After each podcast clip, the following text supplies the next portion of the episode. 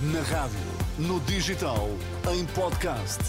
Música para sentir, informação para decidir.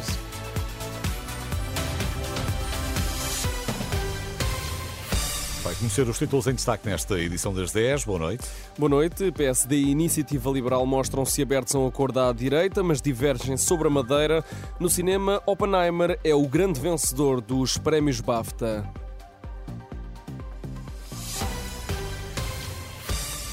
O líder do PSD acredita que os seus objetivos são semelhantes aos da Iniciativa Liberal.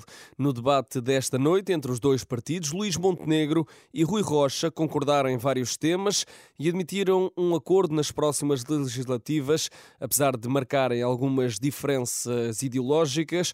Uma divergência grande é sentida na Madeira. O líder do PSD afirma que a condição de erguido não diminui a capacidade de Miguel Albuquerque governar a região autónoma não é a condição de arguído que diminui por si a capacidade de governar. Evidentemente que, eh, atentas às circunstâncias em que foi conhecido este processo, houve uma consequência política que teve a ver com a demissão claro. uh, uh, e que foi apresentada. Naturalmente, que em, face daquilo que for o desenvolvimento, quer do processo, quer da dinâmica política na região autónoma, o PSD Madeira tomará as suas decisões e tomá-las-á seguramente em contacto com, com o PSD Nacional, comigo, mas eu não vou estar aqui a antecipar esse tipo de cenários. Já Rui Rocha, confrontado com a possibilidade de entendimentos na Madeira, garante que, do lado da iniciativa liberal, não haverá quaisquer entendimentos caso o candidato do PSD seja Miguel Albuquerque. São destaques do debate na última hora, na SIC, entre Rui Rocha e Luís Montenegro. Na atualidade internacional, em Espanha, o PP volta a conseguir maioria absoluta nas regionais na Galiza.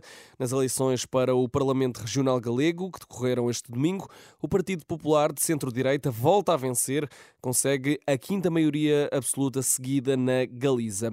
Na Rússia, pelo menos 150 pessoas foram condenadas apenas de prisão curtas depois de terem estado presentes nas manifestações de homenagem a Alexei Navalny. Esta é uma informação de última hora avançada pela France Press na, na sexta-feira, este uh, que foi um dos maiores adversários políticos de Vladimir Putin, morreu numa prisão no Ártico. No futebol, o Benfica recebeu e goleou o Vizela por 6-1 e sobe provisoriamente ao primeiro lugar do campeonato.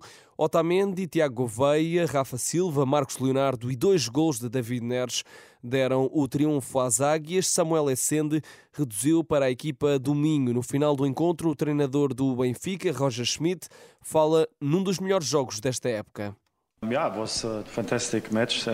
Foi um jogo fantástico, especialmente na primeira parte. Jogámos um futebol do topo. A nível técnico, foi um dos nossos melhores jogos desta temporada.